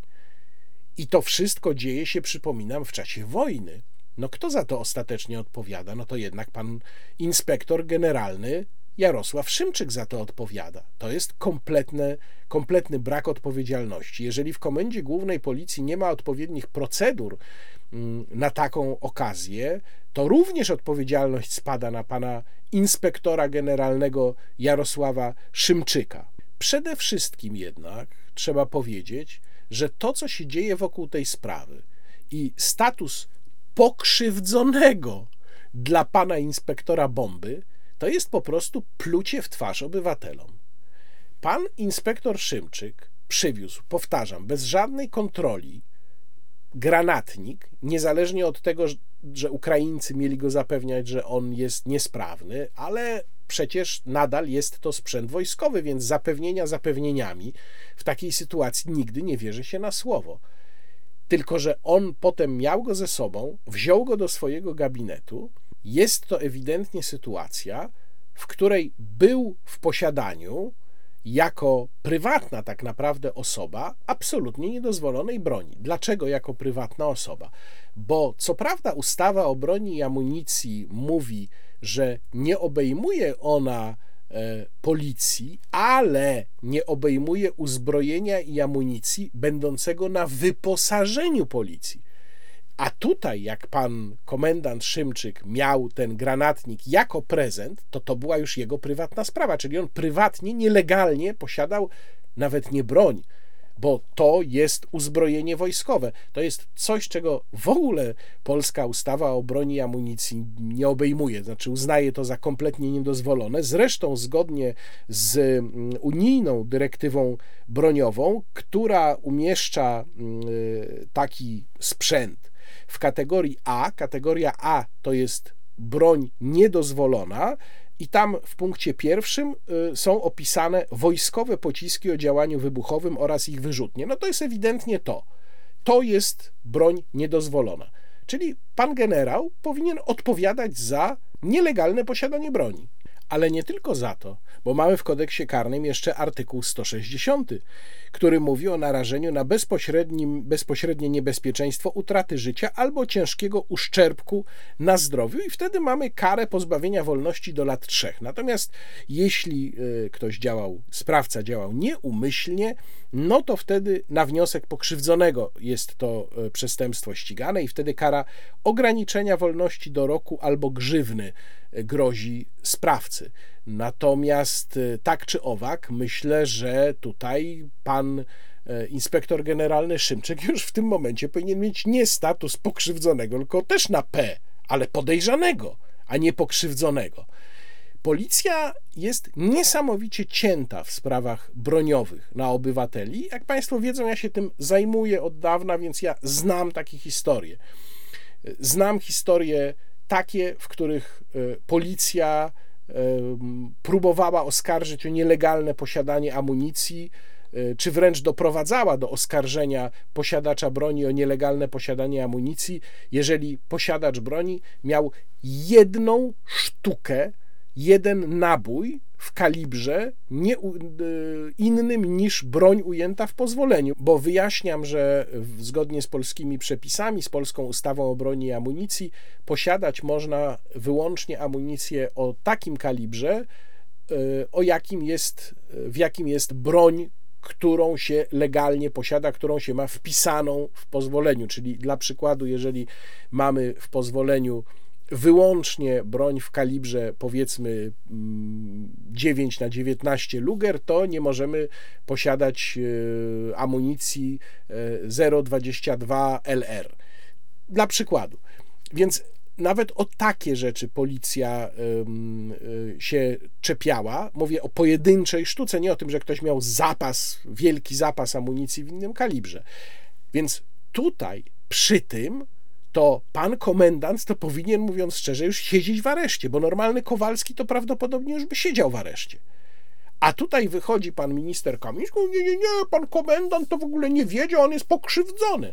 No proszę państwa, no przecież to jest po prostu robienie z ludzi idiotów. No i wreszcie trzeba na koniec powiedzieć, że jest to totalna kompromitacja tej formacji, która zresztą kompromitowała się w ciągu ostatnich lat, od 2020 roku, czyli od momentu, kiedy została zatrudniona do tego, żeby ścigać ludzi za brak maseczki na pustej ulicy, kompromitowała się już wielokrotnie. Ja w swoim tekście na salonie 24 podałem dwa przykłady. To są oczywiście tylko przykłady i są to tylko pewne symbole, które pokazuję tutaj jako właśnie mm, taki, e, taką oznakę upadku autorytetu, prestiżu i etosu policyjnego, jeżeli w ogóle taki etos był wcześniej, no ale powiedzmy. Mianowicie pierwsza sprawa to jest 11 listopada 2020 roku. E, no, pamiętne, pamiętna bitwa policji, przede wszystkim na e, stacji Warszawa Stadion, E, gdzie policjanci obrzucili granatami dymnymi dziennikarzy, spałowali przypadkowe, przypadkowe osoby, dziennikarzy również, jednym słowem, zachowywali się nie jak policja, tylko jak bandyci. E, potem zostało wszczęte w tej sprawie śledztwo. To właśnie wtedy pan minister Kamiński stwierdził, że absolutnie policja bez zarzutu się zachowywała. Zostało w tej sprawie wszczęte śledztwo i zostało umorzone, bo co prawda prokuratura stwierdziła, że owszem, doszło do przestępstwa, ale nie da się wykryć sprawców, bo tam rączka rączkę myje i funkcjonariusze przeciwko sobie po prostu nie zeznawali. I w związku z tym, ponieważ przypominam, że funkcjonariusze w formacjach zwartych nie muszą nosić imienników ani żadnych oznak identyfikacyjnych, więc i do tej pory zresztą nie zostało to zmienione, mimo wielokrotnych apeli, żeby taką zmianę w ustawie o policji wprowadzić, więc nie dało się zidentyfikować sprawców. To jest pierwszy taki mm, przykład, i drugi przykład to właśnie związany już ściśle z tym, jak policja działała w e, okresie pandemii, mianowicie styczeń 2021, klub w Rybniku, który działał e, mimo lockdownu no, przypomnę, że e, nielegalnie wymuszającego zamknięcie tych biznesów, bo potem były wyroki sądowe, które wskazywały dosyć jednoznacznie, że było to e, nielegalnie wprowadzone rozporządzeniem, a tego typu ograniczenia można wprowadzać tylko ustawą.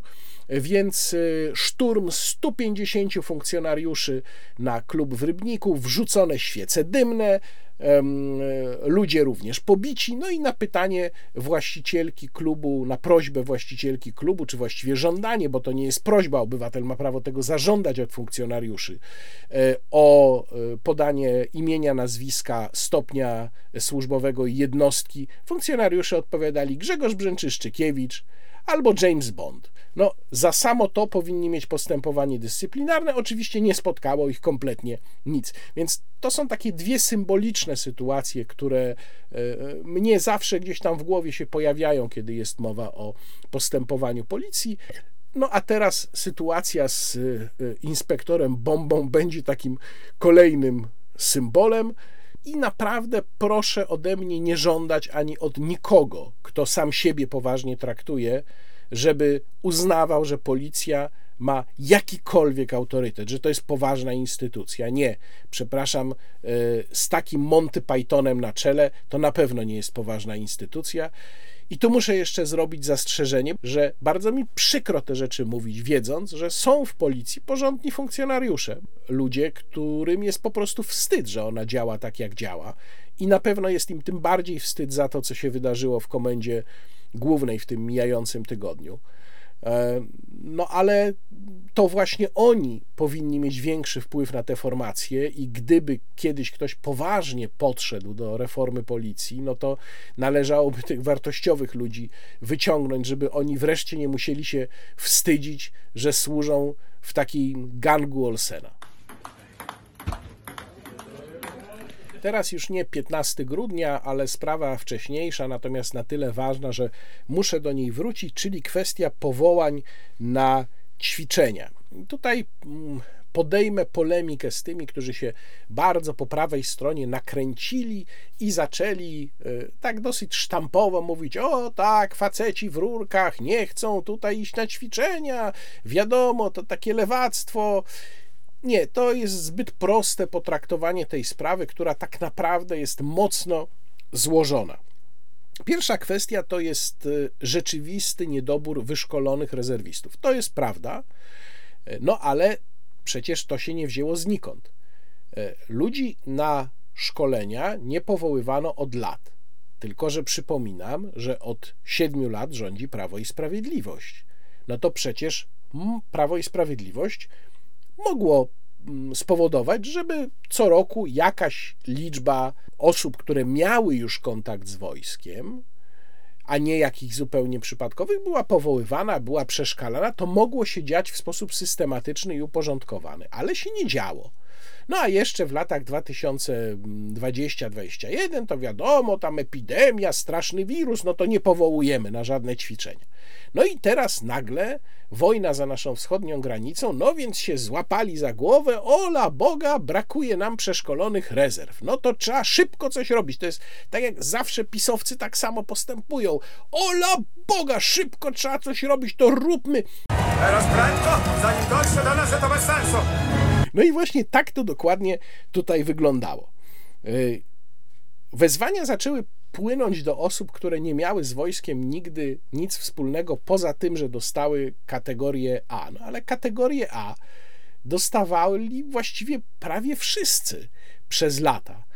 I teraz nagle się okazuje, że powoływani są ludzie tam, nie wiem, w okolicach 40 czy po 40, którzy te kategorie dostali nie wiadomo kiedy. Dzisiaj są w zupełnie innym stanie fizycznym niż byli w tamtym czasie. No i te powołania na szkolenia, one były jednak na miesiąc. No i zrobiła się, proszę Państwa, afera. Jak się zrobiła afera, to wtedy wyszedł pan pułkownik Bryś, szef Centralnego Wojskowego Centrum e, Rekrutacji i powiedział, że nie, nie, to w ogóle nie jest tak. My to będziemy, proszę Państwa, zapraszać na te ćwiczenia. Jak ktoś nie chce, to może odmówić, a w ogóle to będą tylko szkolenia weekendowe. No to przepraszam, ja y, zacząłem się zastanawiać, jeżeli ktoś nigdy nie miał nic wspólnego z wojskiem, to czego on się przez weekend nauczy? Jaki to ma sens? No i to naprowadziło mnie jednak na myśl, że tutaj nie chodzi o to, żeby kogokolwiek rzeczywiście wyszkolić. Chodzi tylko o to, żeby można było sobie odfajkować, mamy tylu i tylu przeszkolonych. A czy oni się szkolili miesiąc, czy trzy miesiące, czy dwa dni, to już nie ma większego znaczenia. Nam jest wszystko jedno, sztuka to sztuka. A jak to we wojsku? Ale co ważne, poza tym, że pan pułkownik mówił, to co mówił było kompletnym kontraście z faktami, o których już wtedy wiedzieliśmy, to nie ma to również żadnego oparcia w ustawie, w ustawie o obronie ojczyzny, bo ustawa o obronie ojczyzny jako żywo nie mówi o żadnym trybie zapraszania na ćwiczenia, o żadnym prawie do odmowy wzięcia udziału w tych ćwiczeniach, to są w ogóle jakieś fantasmagorie. Znaczy, to jest może dobra wola danego wojskowego centrum rekrutacji, ale w prawie nie ma to żadnego oparcia. No i wreszcie przy tej okazji właśnie zaczęły wychodzić kwiatki z ustawy o obronie ojczyzny. Ja na kilka takich wskazywałem. Jeden z nich to jest na przykład odebranie obywatelom prawa do skargi do sądu administracyjnego w związku z powołaniem na ćwiczenia, które to powołanie na ćwiczenia jest właśnie decyzją administracyjną w świetle prawa. To jest artykuł 122 mm, y, ustawy, dokładnie jego punkt trzeci od decyzji wydanych przez właściwe organy w sprawach określonych w ustawie żołnierz może wnieść odwołanie do organu wyższego stopnia. Ten organ wyższego stopnia to jest w ramach systemu wojskowego, czyli można się odwołać w ramach systemu wojskowego, ale skarga do właściwego sądu administracyjnego nie może być wniesiona na decyzję w sprawach i tutaj podpunkt drugi powołania do odbycia ćwiczeń wojskowych. No i tutaj, jak zwróciłem na to uwagę, to tam różni tacy wesołkowie zaczęli mi pisać, tak jak ten o tutaj, co na przykład widać, że tam ha, ha, ha, Warzecha chce, żeby apelować od powołania na ćwiczenia. No jeżeli już to nie apelować, panie Mędrku, tylko składać skargę do sądu administracyjnego, natomiast prawo obywatela do sądu jest, przypominam, zagwarantowane w Konstytucji w artykule 45. I to nie jest żadna fanaberia. Jeżeli mamy decyzję administracyjną, to od tej decyzji administracyjnej powinna przysługiwać skarga. To ma swoją podstawę w Konstytucji. Co więcej, może mało kto wie, ale do, prawo do dostępu do sądu nie podlega, zgodnie z Konstytucją, ograniczeniu nawet w przypadku wprowadzenia stanu wyjątkowego czy wojennego. A cóż dopiero w razie pokoju. Więc to, co zawarto w ustawie e, o obronie ojczyzny, to jest po prostu niezły skandal, a dopiero teraz zaczęto się temu przyglądać. Ale jeszcze lepsza jest kwestia wyłączeń z powołania na ćwiczenia, bo władzuchna se oczywiście zagwarantowała, żeby tam innym, innych zabierać na 30 dni, ale władzy to już oczywiście nie. No bo kto jest wyłączony, proszę Państwa?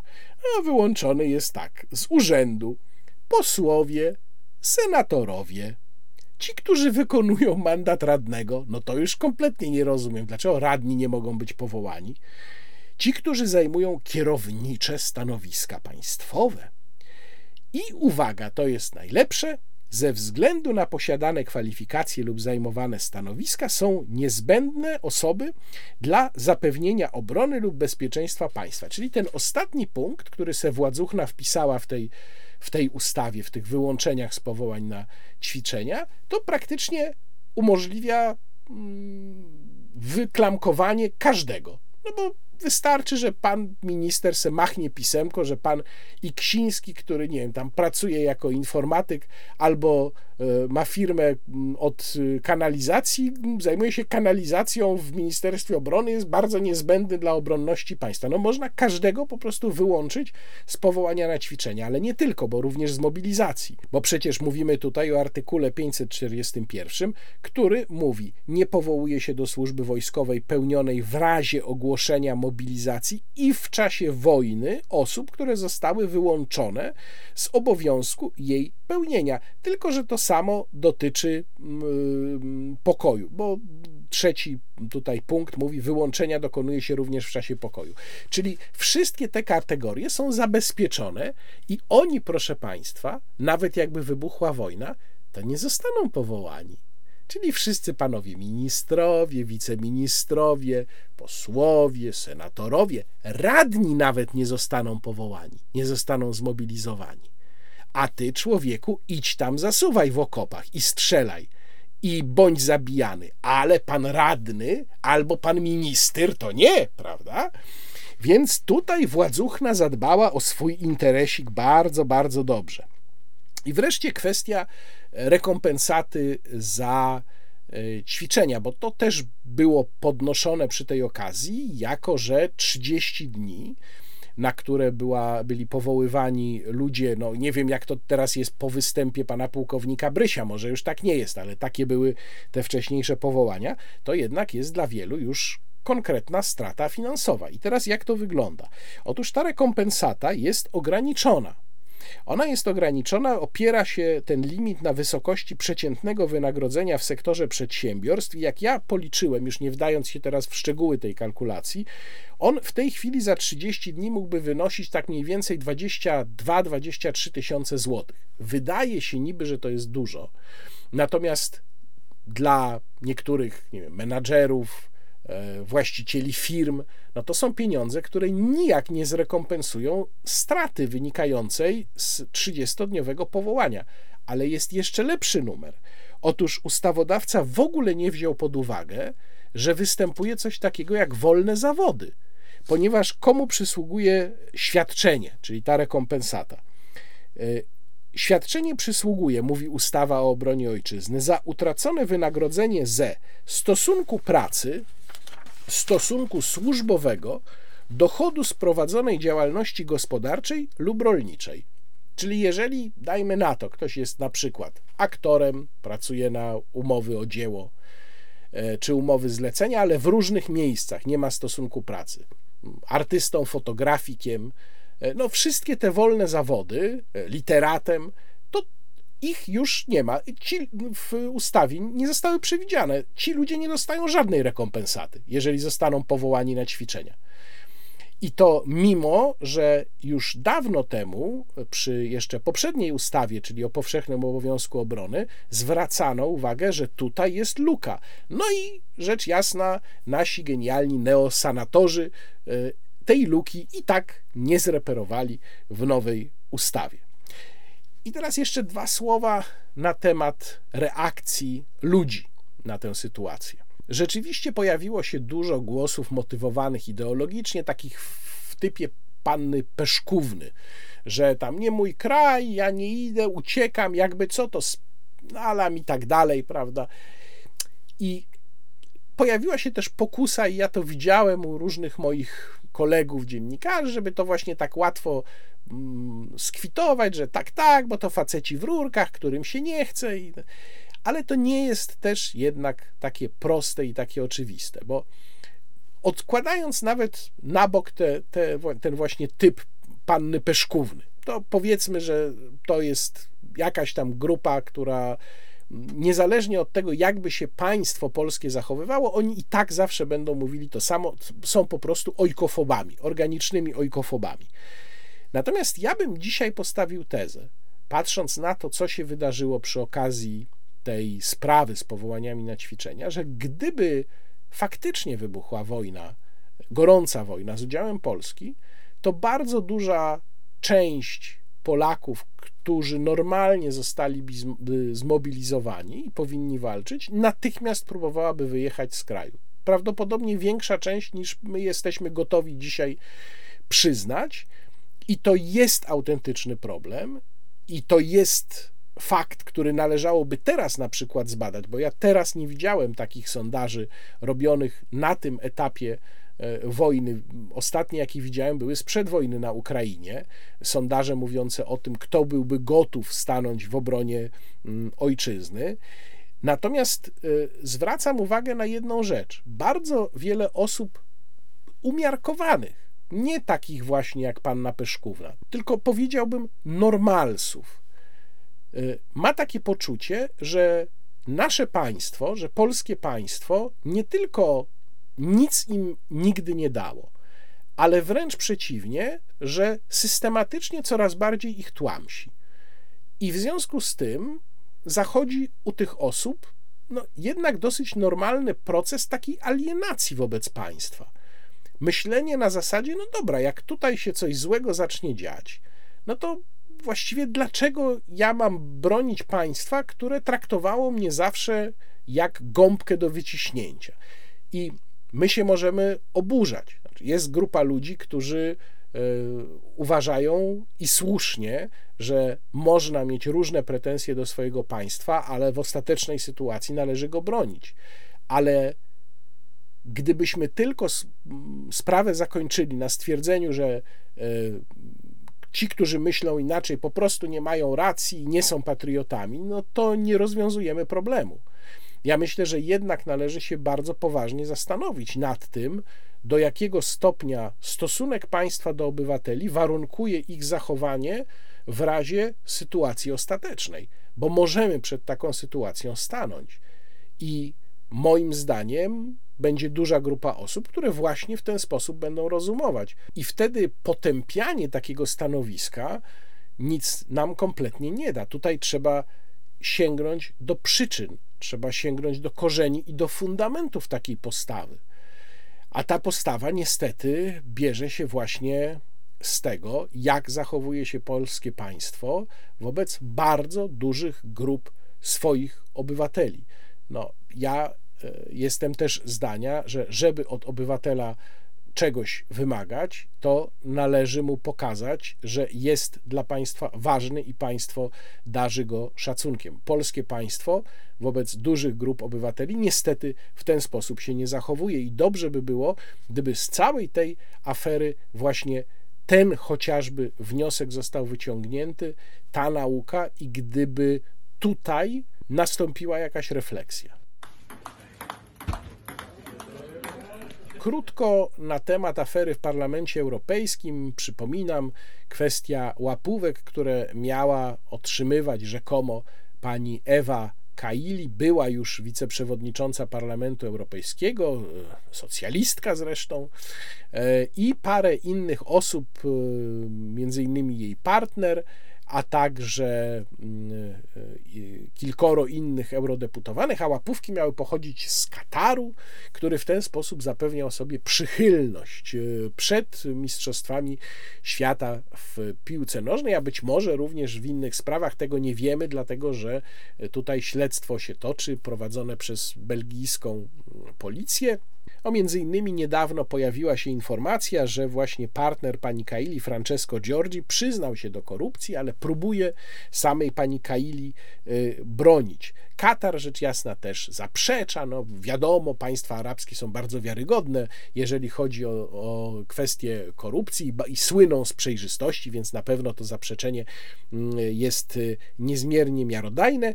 Mm, natomiast 12 y, grudnia pani Roberta Mezzoli, czyli przewodnicząca Parlamentu Europejskiego, wygłosiła takie y, oświadczenie podczas otwarcia sesji plenarnej w Strasburgu. I to oświadczenie tak bardzo mi się spodobało, że postanowiłem, że ja muszę Państwu jego fragmenty przeczytać, bo ono jest po prostu wspaniałe. Drodzy koledzy, Myślę, że nie będzie przesadą stwierdzenie, że są to jedne z najdłuższych dni w mojej karierze.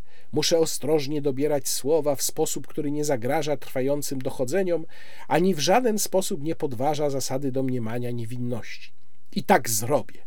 Jeśli więc moja furia, mój gniew, mój smutek nie są widoczne, proszę być pewnym, że są one bardzo obecne, wraz z moją determinacją, by ta izba rosła w siłę. Nie popełnijmy błędu. Parlament Europejski jest atakowany Demokracja europejska jest atakowana. Atakowana jest nasza droga otwartych, wolnych, demokratycznych społeczeństw.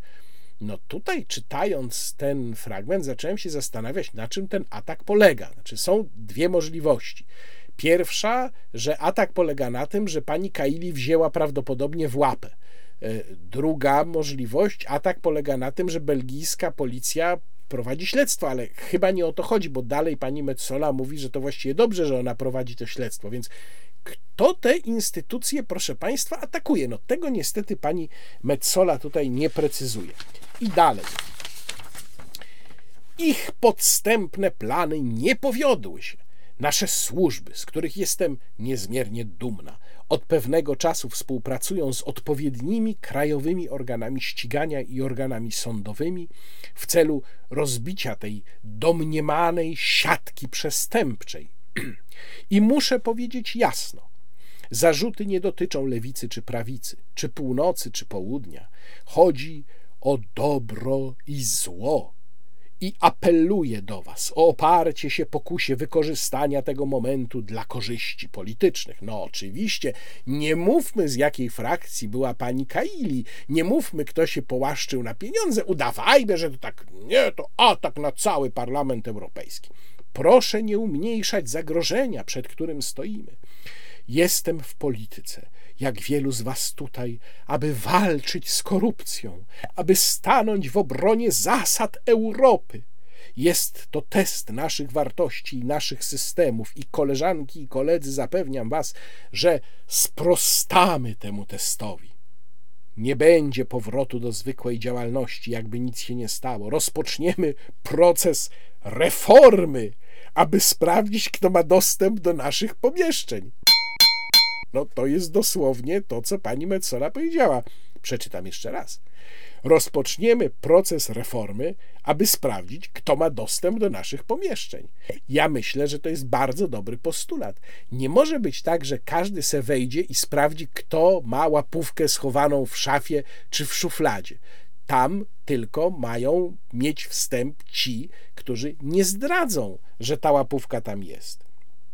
Rozpoczniemy proces reformy, aby sprawdzić, kto ma dostęp do naszych pomieszczeń, jak finansowane są te organizacje, organizacje pozarządowe i ludzie, jakie mają powiązania z krajami trzecimi. Zażądamy większej przejrzystości w zakresie spotkań z podmiotami zagranicznymi i osobami z nimi związanymi.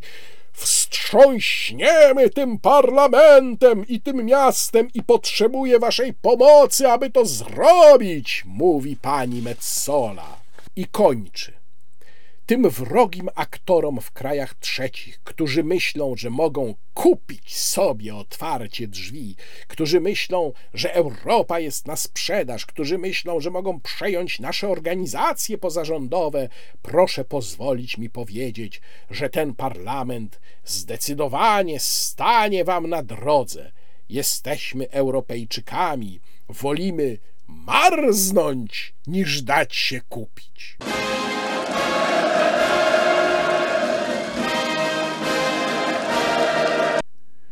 No i tutaj już muszę powiedzieć, naprawdę zacząłem się zastanawiać, o co chodzi z tym marznięciem.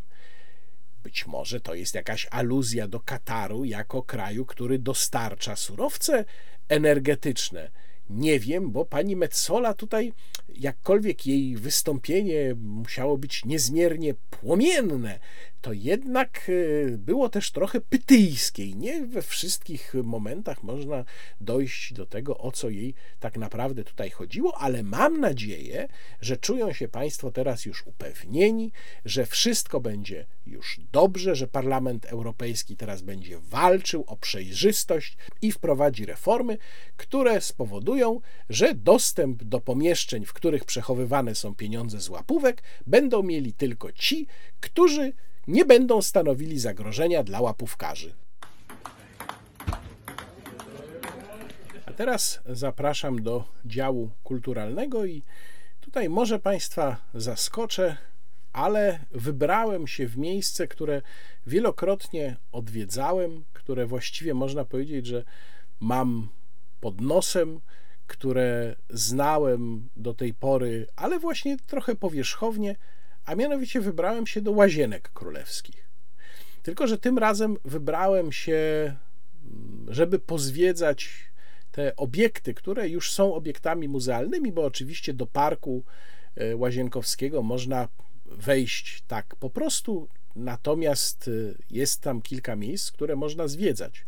Czyli można zwiedzać pałac Myślewicki, można zwiedzać pałac na wyspie, można zwiedzać starą oranżerię, można też zwiedzić Muzeum Łowiectwa i Jeździectwa, które mieści się w koszarach kantonistów i też od jakiegoś czasu jest częścią Muzeum Łazienkowskiego. I bardzo Państwa namawiam do tego, żeby nawet w tej zimowej porze, kiedy zresztą łazienki wyglądają pięknie, je sobie właśnie zwiedzić, ale trochę głębiej. Polecam świetny przewodnik, który mm, kupiłem, Grzegorza Piątka Łazienki Królewskie. Naprawdę znakomita, bardzo interesująca książka w niezwykle ciekawej i skondensowanej postaci, pokazująca historię łazienek królewskich i najważniejszych obiektów w łazienkach.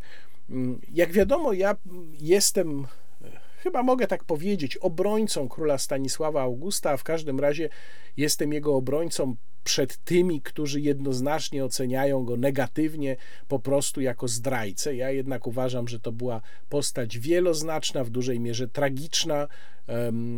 Na pewno popełnił wiele błędów, ale też ma jednak bardzo dużo zasług, i wśród tych zasług e, pokazałbym właśnie Łazienki Królewskie, które w swojej obecnej postaci są w przeważającej części dziełem właśnie Stanisława Augusta Poniatowskiego, natomiast e, on nie był pierwszym właścicielem tego terenu, pierwszym e, czy poprzednim właścicielem przed Stanisławem Augustem Poniatowskim była rodzina, magnacka rodzina Lubomirskich, a mm, pawilon kąpielowy e, jeszcze w XVII wieku, w miejscu, gdzie na jego bazie został wybudowany pałac na wyspie, zbudował Stanisław Herakliusz Lubomirski, bardzo wykształcony e, magnat, taki można powiedzieć magnat inteligent, z tym, że skala tamtego przedsięwzięcia, tego pawilonu kąpielowego była mniejsza niż pałacu na wyspie, ale pałac ma częściowo w sobie mury właśnie również tego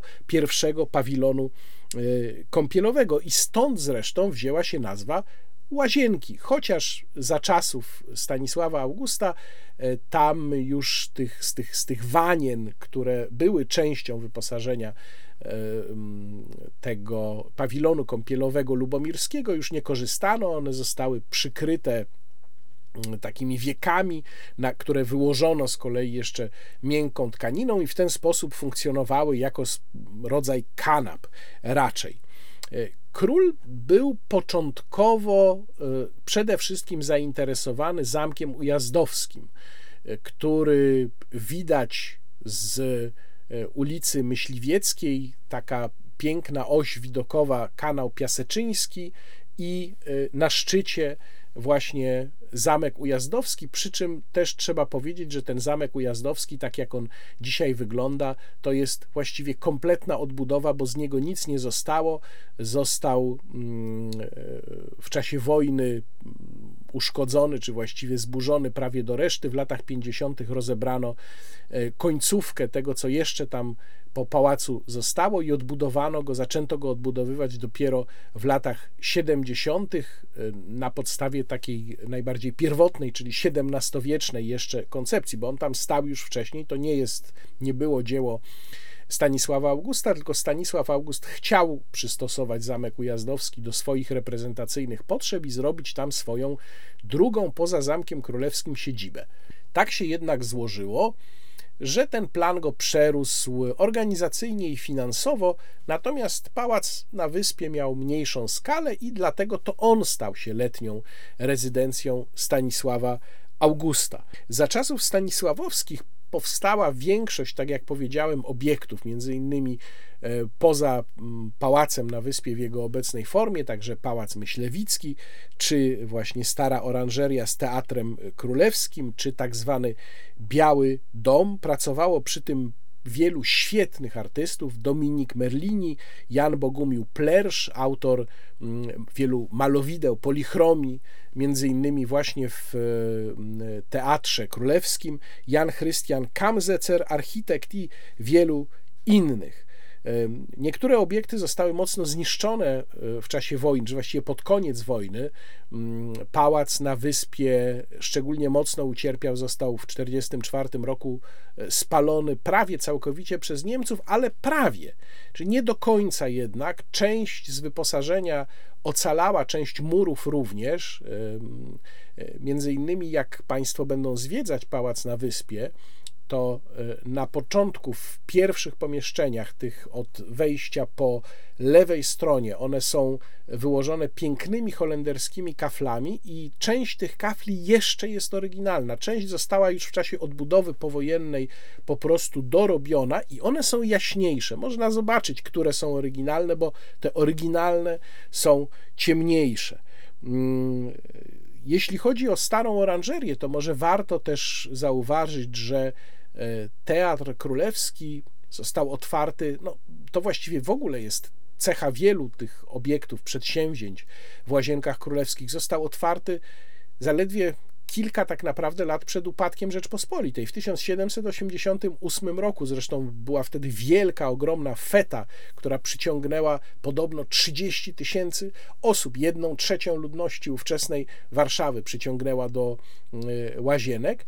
A ciekawostka jest taka, że Teatr Królewski, który właściwie w niezmienionej postaci, bo akurat y, stara oranżeria, gdzie teraz jest galeria rzeźby, i zresztą była też za czasów Stanisławowskich, stara oranżeria przetrwała wojnę praktycznie bez uszkodzeń i teatr również. I teatr jest użytkowany do tej pory, ponieważ tam swoje przedstawienia odbywa Opera Królewska, e, która przede wszystkim gra muzykę dawną, dzieła barokowe. Bardzo Państwa zachęcam do wizyty w Operze Królewskiej, do sprawdzenia repertuaru, więc ten teatr po prostu cały czas żyje w tej samej barokowej, XVIII-wiecznej postaci, w jakiej został zbudowany.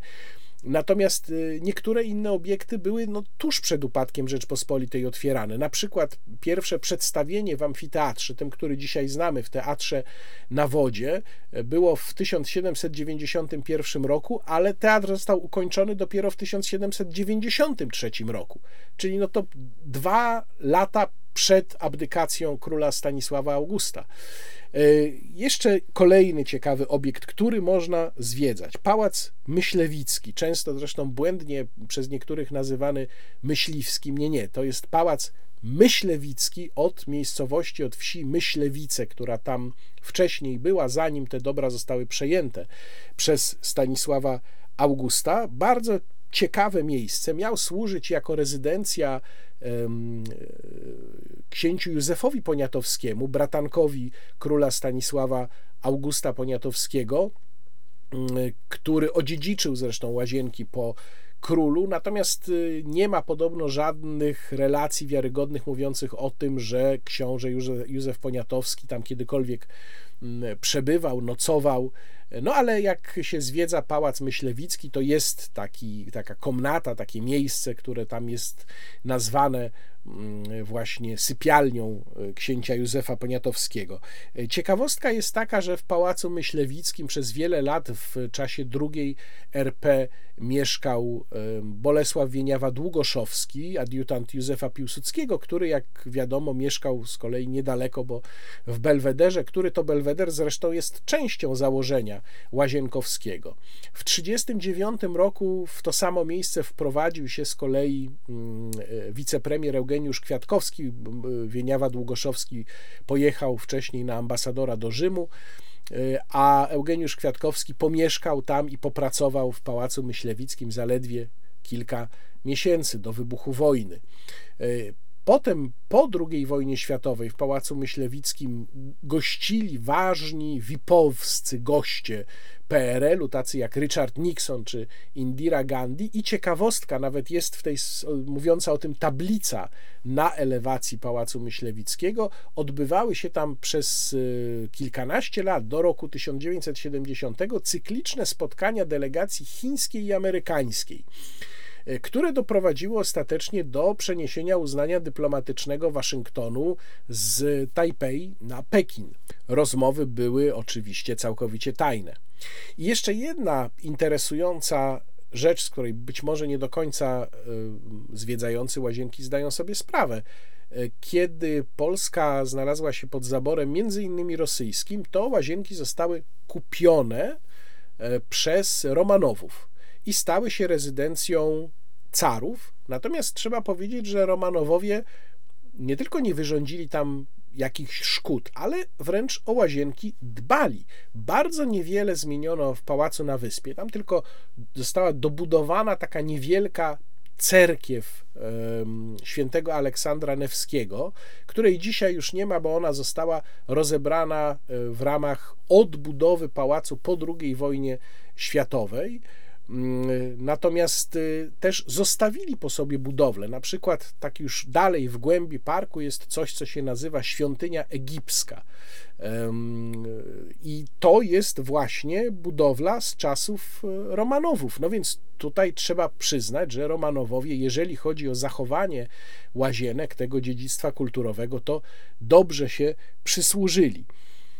Zapraszam do odwiedzenia muzeum e, czy obiektów muzealnych w e, Łazienkach. To jest niesamowicie ciekawe, barwne miejsce z bardzo, bardzo interesującą e, historią, którą warto poznać. Przypomnę, można to zrobić choćby kupując ten właśnie świetny przewodnik Grzegorza Piątka Łazienki Królewskie.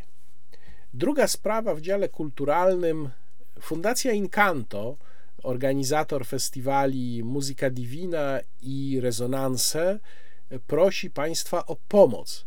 Fundacja Incanto, y, która musi do końca roku spłacić zaległości wynikające z tych festiwali. To nie są duże pieniądze, natomiast no, wszystko i przyczyny tego stanu rzeczy są wyjaśnione na Facebooku Fundacji Incanto. W tej chwili tego długu zostało jeszcze trochę ponad 22 tysiące złotych. No to wynika z tego, że dotacja dla fundacji była, ministerialna dotacja była bardzo niska. Ja o tym Państwu wcześniej mm, y, mówiłem. No i oczywiście inflacja, a także spadek wartości złotego w stosunku przede wszystkim do euro bardzo tutaj y, sprawy skomplikował. Mogą Państwo zrobić darowiznę dla fundacji. Przypominam, że darowizny do pewnego poziomu można odliczyć sobie potem od podatku. Mogą Państwo również skorzystać ze sklepu Fundacji Incanto, do czego bardzo namawiam, a najlepiej podpowiem kupić tam to, co jest produkcją samej fundacji, jeżeli chce się fundacji w ten sposób pomóc. I wreszcie ostatnia sprawa, którą obiecywałem, a ponieważ zbliża się e, Boże Narodzenie i za chwilę będę chciał Państwu też złożyć w związku z tym życzenia, to jeszcze najpierw chciałem powiedzieć o muzyce związanej z Bożym Narodzeniem, której ja sobie słucham w tym okresie.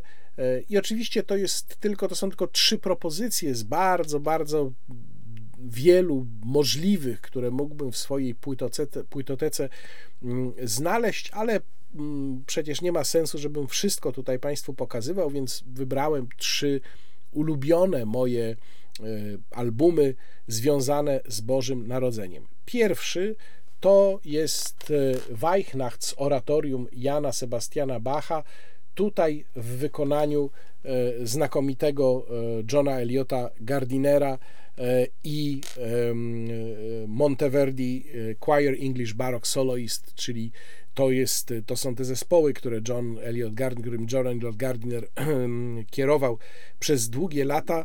E, nagranie jest z 87 roku, ale tak jak kiedyś już chyba Państwu mówiłem, te rzeczy się po prostu nie starzeją. E, Jan Sebastian Bach napisał, to jest akurat ciekawe, bo tutaj wiemy dosyć dokładnie, kiedy powstało to oratorium, kiedy zostało wykonane.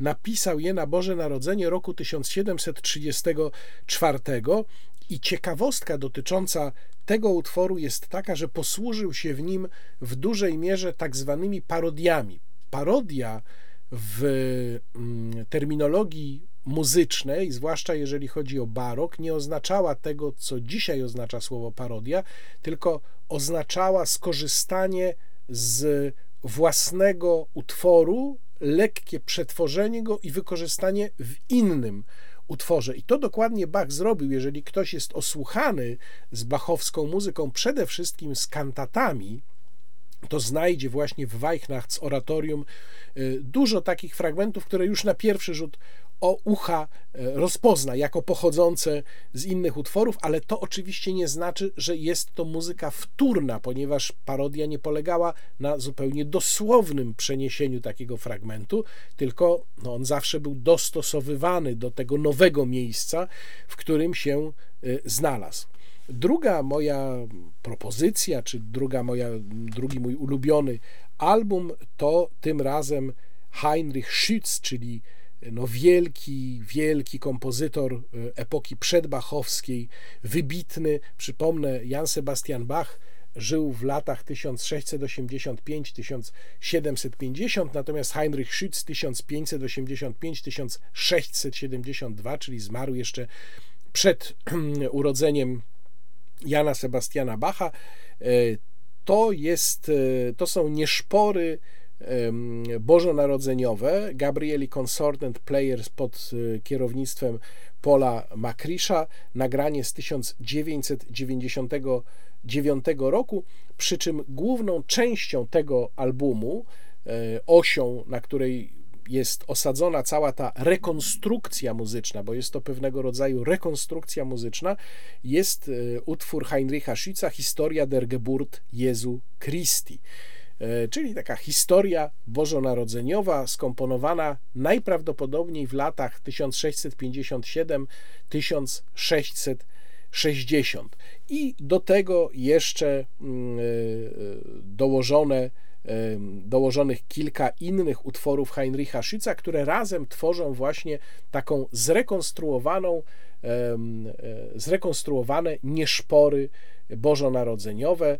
To jest zresztą e, swego rodzaju specjalizacja nie tylko Paula McCrisha, ale myślę, że on był jednym z pierwszych mm, e, wykonawców muzyki dawnej, którzy zaczęli w ten sposób komponować swoje albumy komponować, w sensie układać, czyli mm, odtwarzając pewne wydarzenia muzyczne, składając różne utwory ze sobą, tak żeby one tworzyły pewną całość. I bardzo podobnie właśnie, bo to też Paul McCrish, e, sprawa ma się z trzecią płytą, A Venetian Christmas, taki jest tytuł po E, angielsku, czyli e, Boże Narodzenie e, Weneckie. Tutaj mamy utwory dwóch kompozytorów i to jest najstarsza epoka, bo to jest jeszcze XVI wiek, to jest Giovanni Gabrieli, gigant muzyki włoskiej, weneckiej z tamtego okresu i Cipriano Derore.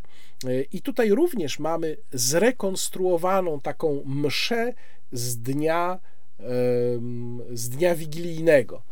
Na podstawie, na ramię E, utworów tych dwóch kompozytorów Giovanni Gabrieli 1554-1612, Cipriano Derore 1516-1565. Paul McCrish tutaj spróbował zrekonstruować. Myślę, że bardzo dobrze mu się to udało. Mm, mogę zaświadczyć, bo już znam tę płytę bardzo dobrze, mam ją od wielu lat. E, przebieg mszy wigilijnej w kościele świętego Marka w drugiej połowie XVI wieku w Wenecji, oczywiście kościele świętego Marka w Wenecji. No i skoro mówimy o Bożym Narodzeniu, to ponieważ jest to ostatni wideoblog przed Bożym Narodzeniem 2022 roku, więc składam Państwu najserdeczniejsze życzenia bożonarodzeniowe.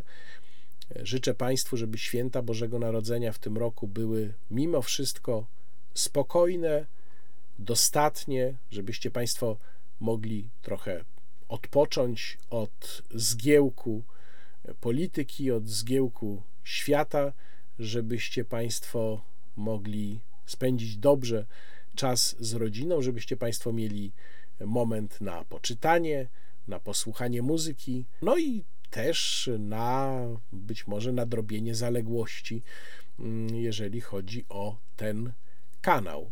Spokojnych, radosnych i błogosławionych świąt Bożego Narodzenia bardzo serdecznie Państwu życzę. Łukasz Warzecha, do zobaczenia.